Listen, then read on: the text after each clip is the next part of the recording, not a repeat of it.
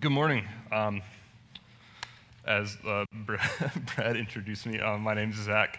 I'm uh, one of the community group leaders here at uh, Phoenix Bible Church, kind of help oversee some of the community group stuff as well. Um, I had a seminary professor once tell me that the Apostle Paul looked like George Costanza, so I don't know how to take Brad's uh, description of me as looking like Paul. So, um, so um, yeah, with that, I don't know how to take that, but thanks. Um, so yeah, uh, I get to uh, talk about grace in the uh, in the life of Paul, and so uh, we're going to jump kind of all over the place with Scripture today. Probably the primary place we'll hang out is Ephesians two. Uh, you can go ahead and flip there, and while you're doing that, I'll uh, pray. Father, thank you just for the opportunity to open up your Word and to study your Word, and um, what a timely uh, subject to talk about, uh, talking about grace and talking about the grace we've received from you. I just uh, pray that uh, the change in my heart that you've made this week, God, that, that you move in other people's hearts and uh, convict them of areas of sin and areas where they uh, maybe don't fully understand the weight of your grace, and that today you would be glorified through, through the words that I'm speaking. In Jesus' name, amen. That's my daughter. Perfect timing. Uh, so, uh, in the late 18th century, it was pretty common uh, for men to end up uh, at some sort of service on a ship. Most of them were uh, kind of compulsed into that, into like the Royal Navy.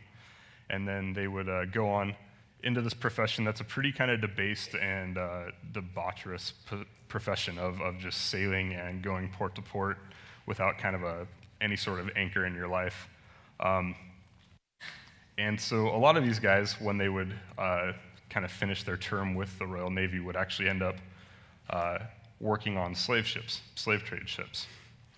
And so um, there was one such guy, his name was John, who kind of took that path. He was basically drafted into the Royal Navy, served in the Royal Navy, eventually found himself working on a slave ship. In his uh, just kind of rebellious life, actually found himself at one point uh, being owned by another slave ship owner, found himself a slave himself, eventually uh, became the owner of a slave ship. And uh, through just God's providence and God's uh, uh, sovereignty, he came across some Christian reading materials and one night was caught in the huge storm and cried out to God and was converted. Um, he grew he became a really significant figure in american church history. Um, he wrote uh, these words um, here. Amazing grace how sweet the sound that saved a wretch like me. I once was lost but now i'm found. Was blind but now i see. Um, it was john owen. John owen was at one point a uh, owner of a slave ship and ended up penning one of probably our most beloved uh, hymns. I mean, so much so. Uh, fortunately, I didn't sing it for you guys today, but I mean, this week we saw our president break out singing this, doing a eulogy. Um, Americans love this hymn. Even ones who are marginally Christian, aren't Christian, love this hymn. And so today we're going to talk about that topic, that idea of grace. We're going to look at Paul's life. Um, I mentioned yesterday on Facebook um, you might have wanted to pack a lunch. I could probably go three hours with this. Paul, uh, that's his whole thing is grace.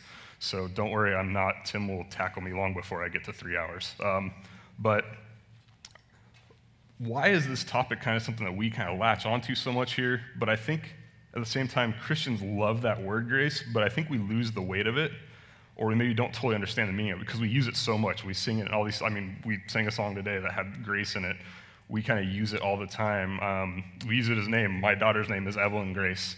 Um, it's this word that's kind of like just flooded into our Christian culture, but it's a word that maybe we don't totally get the weight of.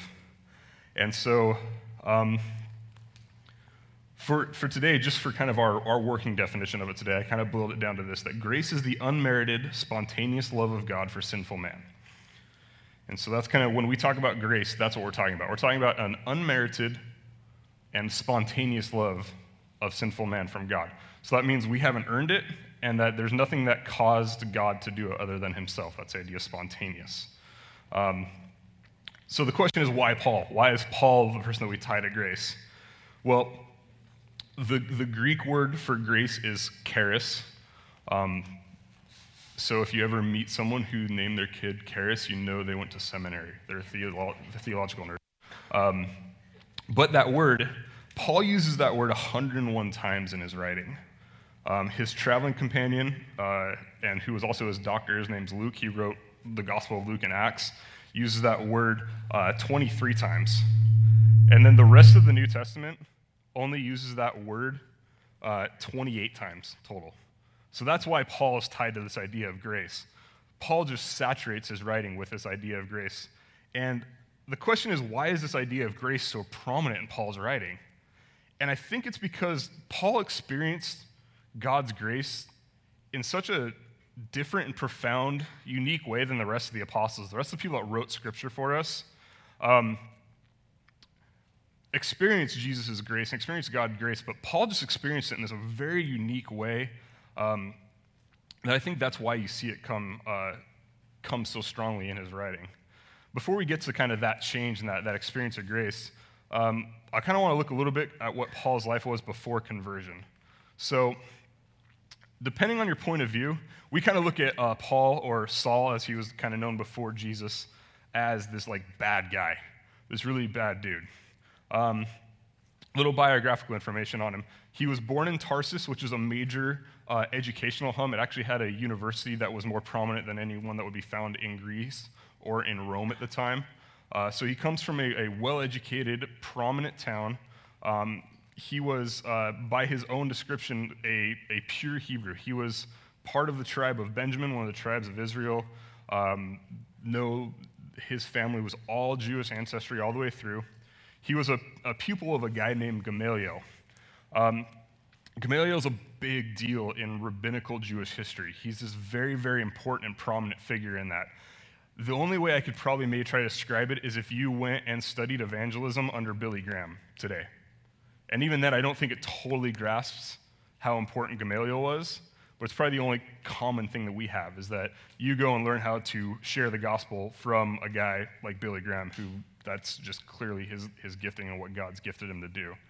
Um, Paul was likely a member of the Sanhedrin, which is uh, kind of like a Jewish Supreme Court. They, they worked in Jerusalem, they ruled, um, they made rulings on uh, Scripture. They basically interpreted Scripture with new problems that came up. Um, they also were part of the political establishment. They're kind of well interconnected with Rome. Uh, so they were, they were in a powerful, prominent, well respected uh, by some place. And then Paul was a zealous defender of the Orthodox uh, Judaism. He fought against heresy strongly, and that's where we kind of see him come into the story of, of the early church, is he's actually defending what he believes is the Orthodox faith, what he understands to be the true faith of Scripture when he reads Scripture. And so the story kind of picks up uh, of Paul in Acts at the end of chapter 7. Um, you don't need to you don't need to flip there if you have a phone. You can get there quick, great. But uh, Acts chapter seven, the beginning of it is uh, talking about the martyrdom of uh, Stephen, and so Stephen, one of the early deacons of the church, is pulled before the Sanhedrin. He basically proclaims the gospel, proclaims Jesus as Messiah in the Sanhedrin. Um, basically, it says in uh, verse 57 of chapter 7, it says, But they cried out with a loud voice and stopped their ears and rushed together at him. So they basically shouted him down, plugged their ears, and charged him. And they cast him out of the city and stoned him. This is significant because the Sanhedrin didn't actually have authority through Rome to do that without Rome's permission. So this may have been a little bit of the Sanhedrin and a little bit of just mob mentality. Um, if you remember, even in uh, the trial of Jesus, it goes back and forth between the Jewish authority and Pontius Pilate and Herod these different people, and they're basically trying to get permission from Rome to crucify Jesus. In this case, they don't even take time to go do that. So this mob mentality comes out, stones him, and it says they cast him out of the city and stoned him, and the witnesses laid down their garments at the feet of a young man named Saul. And basically, what that's saying is that Saul's the one that approved this. Saul's the one that kind of led this and um, basically authorized this stoning, saying that it was, it was good and just and right. Uh, chapter 8 continues And Saul approved of his execution, and there arose on that day a great persecution against the church in Jerusalem. They were all scattered throughout the regions of Judea and Samaria, except the apostles. Devout men buried Stephen and made a great lamentation over him. But Saul was ravaging the church, and entering house after house, he dragged off men and women, committed them to prison. And then it goes through a little bit more story of the church, and it picks up in uh, chapter 9. It says, chapter 9, verse 1. But Saul, still breathing threats and murder against the disciples of the Lord, went to the high priest and asked him for letters to the synagogues at Damascus, so that if he found any belonging to the way, men or women, he might bring them bound to Jerusalem. So Saul's not even content with kind of pushing this idea of what he sees as a heretical sect of Judaism out of Jerusalem. He's now going to the high priest to get permission, basically warrants, to go to these other towns, drag people out of their homes, arrest them, and bring them back to Jerusalem to face basically a trial of their heresy, where if they don't recant or they don't uh, reject Jesus the Messiah, they would be facing the same uh, fate as Stephen, the same execution as Stephen. And so, for us as Christians, in our perspective, when we read that story looking back, Saul was a really bad guy. We're like, bad dude. Killing Christians, fighting Jesus, bad guy. In Saul's context, he was a really good dude. He was trying to faithfully follow the law of Moses. He was trying to defend the, the faith against heresy. He clearly was missing a huge section of that in understanding Jesus as the Messiah. But he was doing a religious, pious duty. He was, he was not doing this out of kind of anger or deceit. He was doing it out of deception, of being deceived and being pious. And so Paul's kind of this interesting guy because, in some sense, what he was doing are these really evil, terrible works. And a lot of time when we talk about grace, we think about that of like, wow, look at the amazing grace God has on that person who did all those terrible things, and God saved them still. And we tend to miss, wow, look at that person who did all those great works and was very self righteous and thought that they were very pious and good, and God saved them too. And so Paul can kind of argue both sides of this as he goes throughout Scripture. And so the question is how does a guy who's essentially a religious terrorist become the guy who writes that he is the chief of sinners and that all of his own righteousness, his self righteousness, is garbage? He basically recognizes that in his encounter with Jesus that happens in Acts 29, where he's on the way to go capture Christians and bring them back to Jerusalem, and Jesus just shows up, knocks him down, blinds him and basically tells him, Stop persecuting my church. And uh, Saul gets the message loud and clear. He goes to Damascus, and rather than going to Damascus to continue to persecute the church, he goes to the synagogue and starts preaching the gospel, starts preaching about Jesus. Um, Paul realizes that what he had done, both evil and in some ways righteous, had nothing to do with why Jesus saved him. And you see that through his writings. And so that's what we're going to pick up in Ephesians 2. Um, some of you, this might be a really familiar passage. You might be like, yeah, I got this, I know. That's, I think, sometimes the problem. We read passages like Ephesians 2 and we're like, oh, we got it. I know. I get this. I could recite it for you. I get the deal. That's when we start to lose the understanding and the weight of what God's done for us. So let's go ahead and go through this here. Ephesians 2, verse 1. And you were dead in trespasses and sins, in which you once walked Paul's writing to Christians. He's writing to a church in Ephesus. He's saying, You were dead. You, you were dead. Following the course of this world, following the prince of the power of the air, that's Satan, the spirit that is now at work in the sons of disobedience, among whom we all once lived in the passions of our flesh, carrying out the desires of the body and the mind, and were by nature children of wrath like the rest of mankind whether someone has full on embraced sin or they've deceived themselves with some sort of self righteousness, when we're left on our own, we're not good. We're all this, this section. At some point, all of us, regardless of what your testimony is, whether you're the person that grew up in church from an early age and knew Jesus from an early age, to the person that has just met Jesus last week and lived an amazing, crazy life of sin, we all at some point were dead in our trespasses regardless of all the good works we've done, all the bad things we've done, we're all dead. Pastor Tim said it before dead's dead, just some of us smell better. And the idea that we kind of use this idea of, of we're floating in an ocean struggling and Jesus pulls us out, but actually the reality is that we're dead and we're sunk to the bottom of the ocean. Jesus raises us up back, brings us back to life. Paul himself, Paul includes himself in this. Uh, as you see, he, he talks about we. He includes himself in this idea of uh, people who were dead. Even with all of his religious zealousness, he now understands that he was just a striving dead man, that he wasn't able to accomplish anything. Let's go to verse 4. But God, being rich in mercy, because of the great love which with he loved us, even when we were dead in our trespasses, made us to li- alive together with Christ. By grace you have been saved. So, despite everything that, that you've done, despite being completely dead in sin, Paul says here, salvation only comes because of the grace of God, only because of that unmerited, undeserved love of God. You, you become alive again. Jesus brings you back to life. He takes you out of, the, out of your sin and brings you back to life. It says and continues on in verse uh, 6 and raised him up and seated him with, excuse me, and raised us up with him and seated us with him in the heavenly places in Christ Jesus, so that in the coming ages he might show the immeasurable riches of his grace, kindness, and kindness towards us in Christ Jesus. For by grace you have been saved through faith, and is not of your own doing. It is the gift of God, not a result of works, so that no one may boast. For we are his workmanship, created in Christ Jesus for good works, which God has prepared beforehand that we should walk in them. And so, for many of us, we might get the idea of our self righteousness before Christ didn't gain us anything, or that no matter how bad we were before Christ, Jesus can save us. But I think when we get to that point of salvation, we forget that grace continues, that we continue to need grace. And so we either forget and don't and don't be appreciative of, of the grace that God's given us, or the flip side of that is that we feel like now that we've been given grace once, we have to do something now to keep it or to earn it.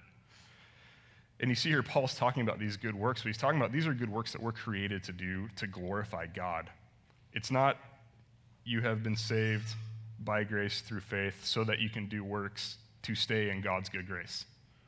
That's not what he's talking about here. So often, I think many of us, because we feel this great weight of this uh, gift that we've been given, we then feel like we have to try to do something to earn it after the fact. As if that now that we have this knowledge of grace, that there's something we actually could do to earn it, even though before, when we were dead in Christ, or dead in our own sin, we couldn't figure that out. And so, really, kind of what I want to talk about today is just this idea of, of understanding how heavy grace is, how great a weight grace is for us. Um, I know for me, my, my personal bent, my personal struggle is to be that person that feels like I have to try to continue to earn grace. Um, that, that I get that the, that initial gift was free from God, but if I'm not like doing things that God's going to be upset with me and that maybe at some point I'm going to find a, a, a limit of that grace and God's going to be like, all right, you're done. So like that I have to like kind of keep my ledger on the positive side as much as I can so that when I do mess up, I don't find myself getting kicked out of the family. Um, but that's not the case. That's not the case at all. Um,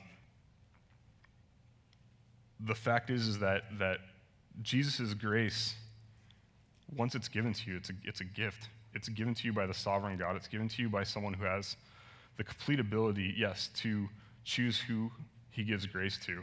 And no one's going to take that away from you, even yourself. Now, that doesn't mean we get to continue living on in sin. Paul writes in Romans, you know, should we continue in sin so that grace may abound? The idea isn't that, well, since you can't lose it, go crazy.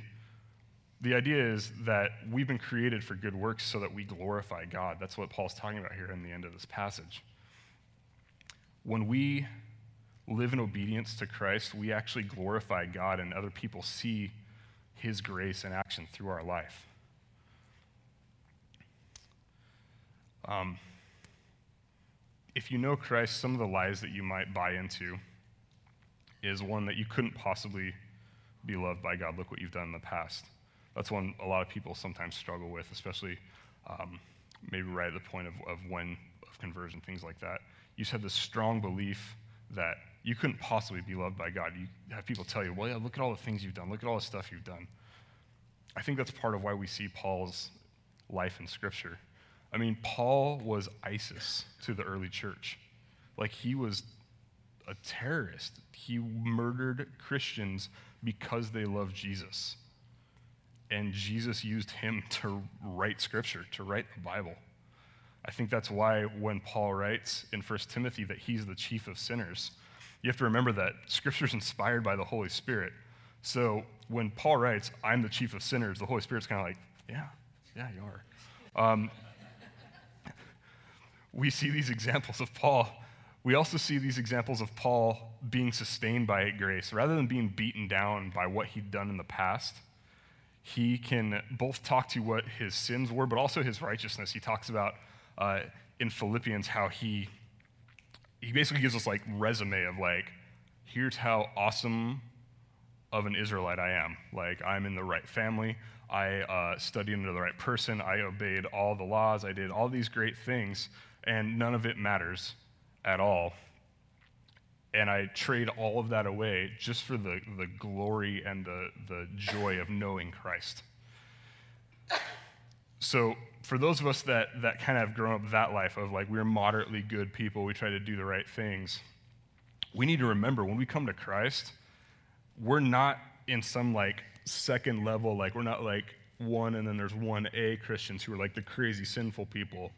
We're like, yeah, those people that like have the really like the testimonies we like to hear about. We're like, that's awesome. We love those stories, but they're like level two Christians because I was in church my whole life we're, we're all in the same place. We're all dead in sin. We all need Christ.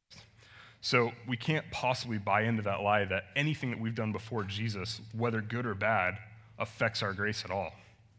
Secondly, um, I kind of mentioned this. We don't have to do anything to keep grace. Obedience isn't, an, isn't something that we do so that we can continue to stay in God's favor, so we can continue to be loved by God. Obedience is just the natural response of, of the grace that we've been given. God saved you from nothing that you did of your own. He's the sovereign creator of the universe. He knows how everything's going to turn out from beginning to end of history. What other response do you have than to be obedient and to read his word and, and study and grow and love him and be obedient. It's not a matter of making Jesus happier with you. It's just the normal, sane thing to do. I think sometimes we turn obedience into this terrible, like, heavy weight because we forget about grace. We forget about the fact that we are already saved, that obedience doesn't have anything to do with our continued salvation. It's just the normal response of what you should do. You know, when, when kids when, when they grow up and start to understand this, like when I got older and I look back at the times where I rebelled against my parents, like that, they were, it was stupid.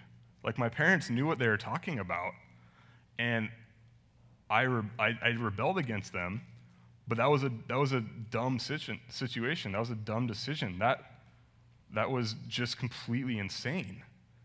And in the same way, when we rebel against God, when we fight back against what God's uh, told us in Scripture, whether it's based off our own emotions and not being quite sure about how we feel about things, or whether it's just out of, you know, ignorance, it's, it's not anything more than just, than just being, having a bad decision, making a, making a stupid decision based off of the facts that we've been saved.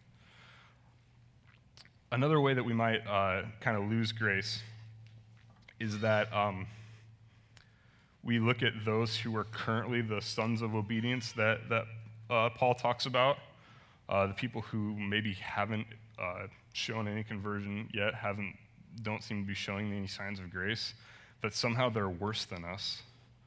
Um, and I don't need to stretch real far for an illustration of this. If you have Facebook this week, you know what this looks like. Um, there's there is this balance of like, yes, sin is sin, but at the same time, we were just as dead and lost as as any of those people that we see on our Facebook touting, um, you know, celebrating uh, decisions that have been, you know, that are against what Scripture states, things that we see this, this week just in our culture.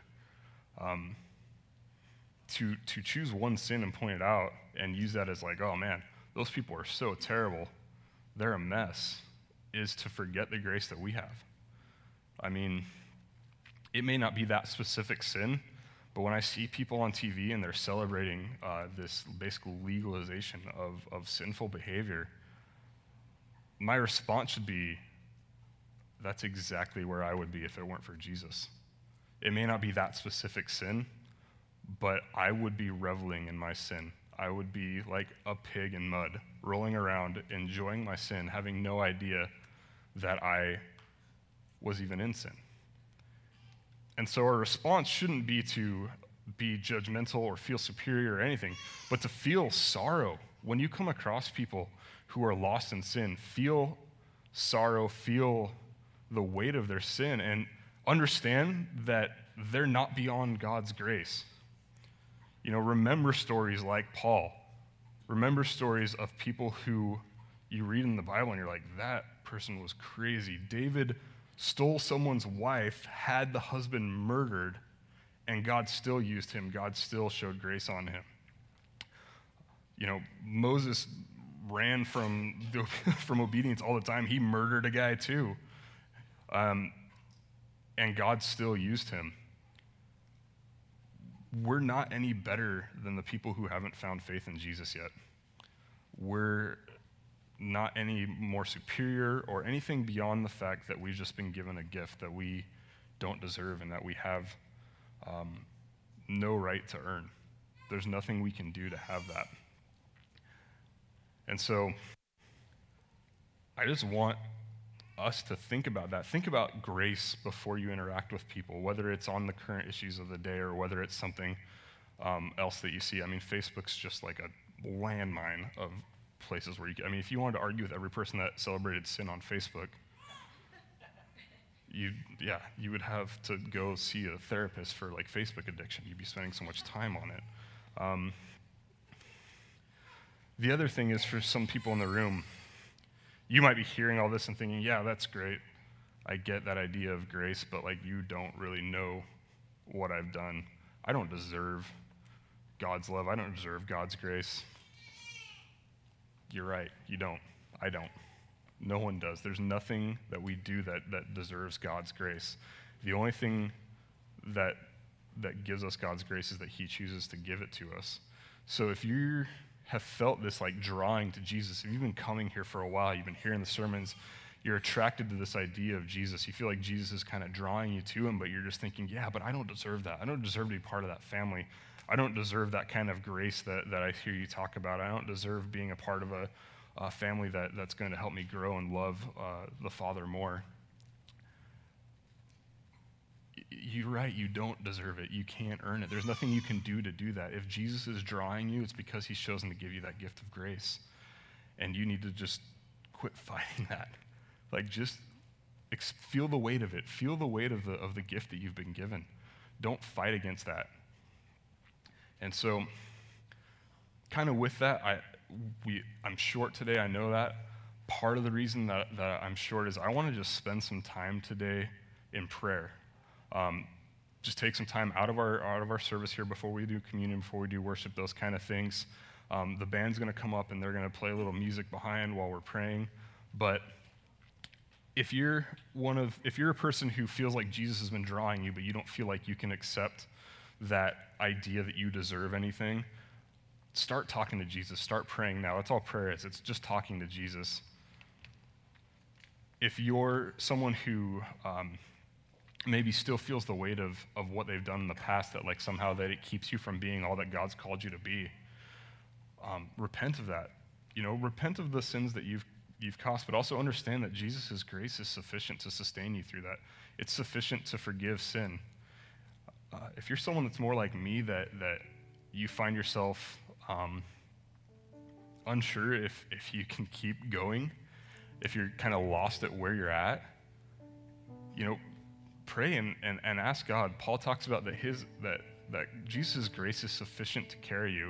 In our weakness is where Jesus becomes most strong. It's where we see the strongest uh, aspects of God, is in the spots where we're the weakest, because that's where God carries you through.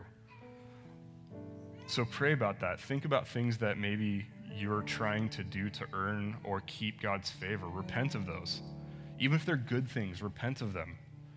And just ponder this idea of, of grace, this free gift that we have, this ability um, that we have to approach the Father, and it's only because of what, what God's done for us. We're going to take some time, pray. Pray with your family, pray with friends. If someone brought you today, pray with them. Um, and just spend some time thinking uh, through this and, and, asking God to kind of expose areas where maybe you don't understand or uh, embrace the full weight of the grace that's been given to you. And then um, we'll continue in worship after that. Father, thank you for your grace. Thank you for the fact that we can't earn it, that we can't mess it up, that we um, are part of your family because you chose for us to be part of your family. Um, forgive us when we forget that, when we um, either embrace sin and um, forget who we are and, the, the, and forget the, the weight and the cost of the gift that's been given to us. Or when we try to somehow make ourselves more uh, loved in your eyes by trying to to use good works as something um, to glorify ourselves rather than you.